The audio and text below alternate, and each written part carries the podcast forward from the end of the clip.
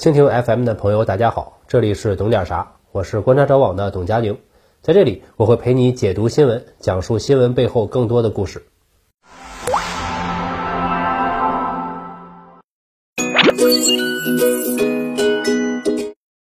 各位好，我是观察者网的董佳宁。中东顶流 IP 巴以冲突近期又有新的动态，这是双方2014年以来最大的军事冲突。相关视频大家在网上也看了不少。哈马斯的流星雨，以色列的铁穹系统，居民区一片火海。以军的敲房顶战术这次给我们印象非常深，就是轰炸前给你打电话，你家要没了，给你十分钟，赶紧走。就连美联社、半岛电视台等媒体驻地也成了这种战术的受害者。美国这边给以色列站台，那边自己的媒体就被炸了，既笑了又完全笑不出来。而以色列已经不满足于自卫，威胁要出动地面部队。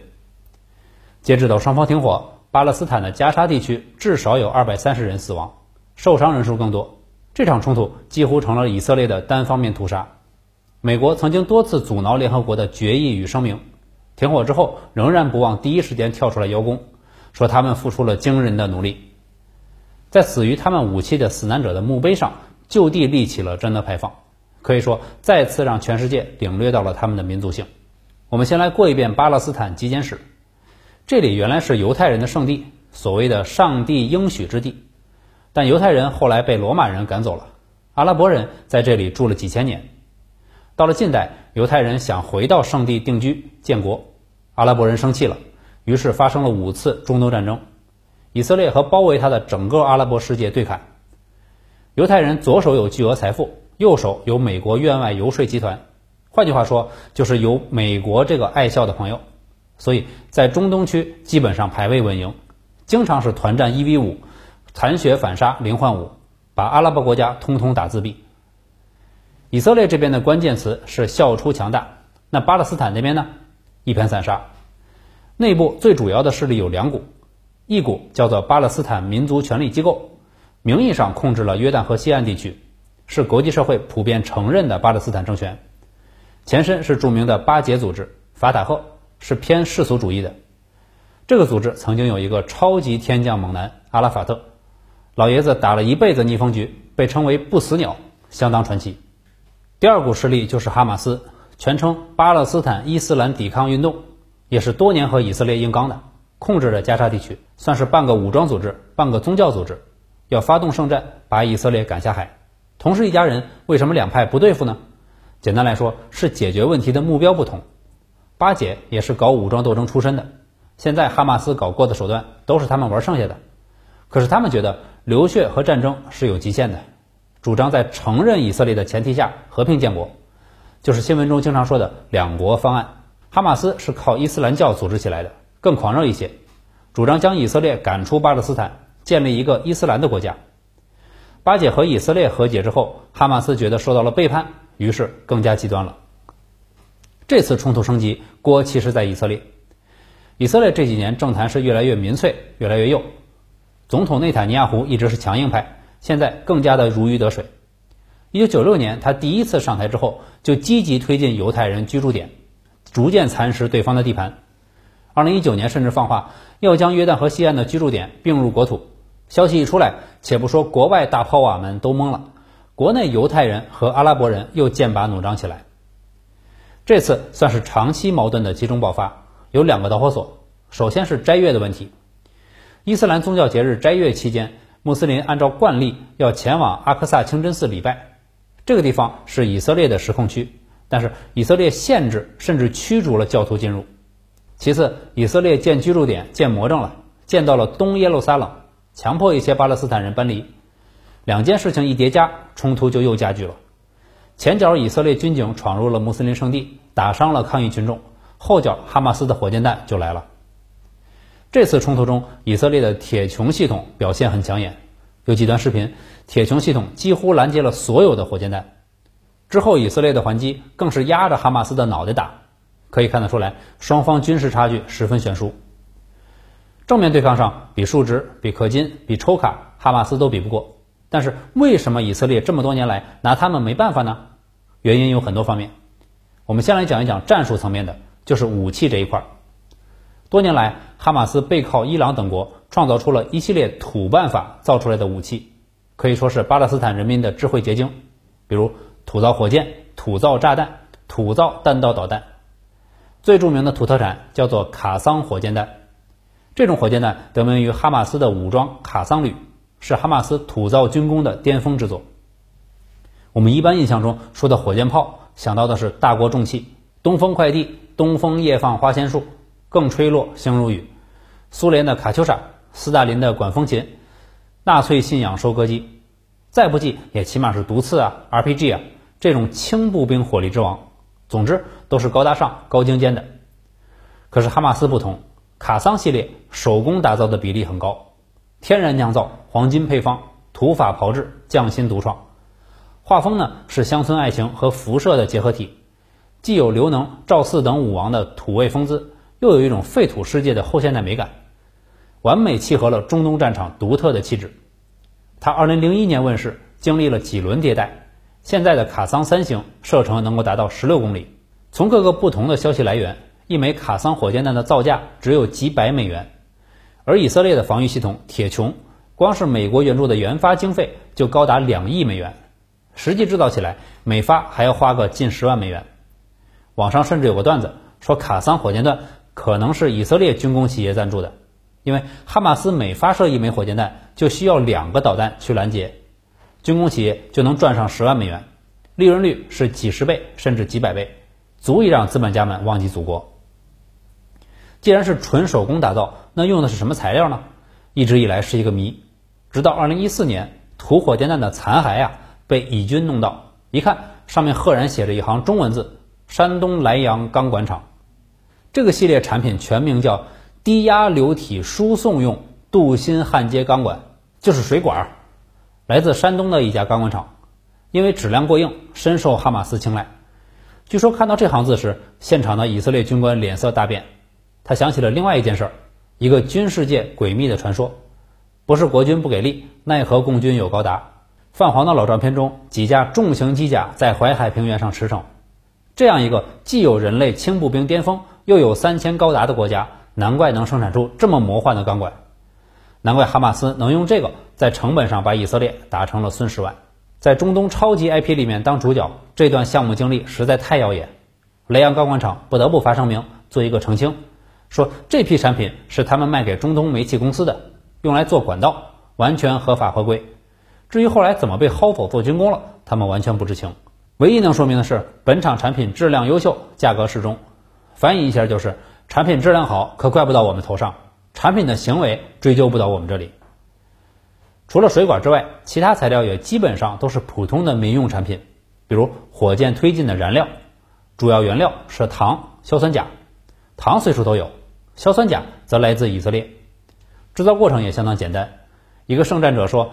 就像儿童游戏一样，总之，从原料到生产，突出一个随用随取，简单便捷。一个窝点一晚上最多能够制造一百枚火箭，相当惊人。以色列针对土火箭弹的防御，主要就是铁穹系统。铁穹和卡桑这两套科技线，其实都是根据地区情况特化过的，一攻一守，有点像古时候的工程器械与防守器械。你有望高弩，我有霹雳车；你有张良计，我有过墙梯。说到战争中器械层面的博弈，古代中国可是祖师爷。冷兵器时代，我国长期有着世界上最先进的工艺水平，爆发了许多世所罕见的大型战争，因而催生了各类战争器械。器械层面的精彩博弈比比皆是。官渡之战大家都比较熟悉了，曹操、袁绍这对汉朝大院子弟之间的对决。袁绍建起了高鲁，就是高台，在高台上向曹营内射箭，曹军在自家营地里走动都要举盾。后来，曹操建了一种投石车，将这些高台通通的打掉。这种车就被援军称为霹雳车。还有让蜀粉扼腕长叹的陈仓之战，诸葛亮率军包围曹魏的陈仓，先用云梯攻城，守将郝昭用火箭，就是燃烧的箭，把云梯都烧了。诸葛亮转而用冲车撞城门，郝昭用绳子系上石磨，击毁冲车。汉军造了高达百尺的木塔，还填平了城外的壕沟。郝昭在城内又修筑了一道城墙，汉军挖地道，郝昭也挖地道，和对方地道是垂直的截胡。这几轮见招拆招的博弈相当过瘾。我国历史上类似的案例还有很多，后来的钟鼓战锤、指环王等经典系列都多多少少参考了一些经典战役。与这些相比起来，很多影视剧里面的攻城器械就比较单调了。攻城方只知道扛着梯子往前冲，守城方把梯子推掉，然后往下放箭、砸石头什么的。这是对我国古代军事工艺的严重低估。不过现在已经有很多影视剧、游戏已经重视起来了。就比如《大秦赋》，许多重型器械都露了面。再比如国人游戏《率土之滨》，官方为了还原古代战场中大国重器巨蟹破阵的场景。推出了特色攻城战玩法，我们可以使用八种巨型器械进行攻守博弈，其中像是霹雳、武冲、垒巢、飞桥都是历史上真实存在的器械。这样一来，前面我们提到的战役就可以在率土中还原了。比方说，霹雳车和历史上一样，对城保巨，攻城前提前搭建好巨型霹雳，指挥大军投掷火石，瞬间百万火石齐发。打得敌盟毫无还手之力，只要成功攻下敌盟城池，对方就相当于上将潘凤五大刀插标卖首，这场攻城战的胜利就是囊中之物了。除此之外，在游戏中还能演绎历史攻城战的另一种可能，新的器械玩法中，在州府任命的太守就能够指挥一种大杀器——旅弓车。旅弓车相当于古代的母舰，一次能够运载九支部队。快速将部队投送到对方脸上，只要一出场，叫阵的垃圾话是谁在呼叫舰队，还是骑兵骑脸怎么输，就任由你发挥了。你甚至还能发条弹幕：“黄金舰队已经抵港”，保证对方血压陡升，恨不得顺着网线来和你线下 PK。在率土之滨中，各个盟之间的尔虞我诈，原本就能吊打许多商战剧，《无间道》《权力的游戏》都是家常便饭。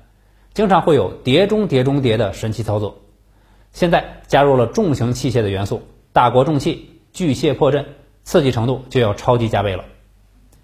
我们说的有点远了，继续来看巴以问题。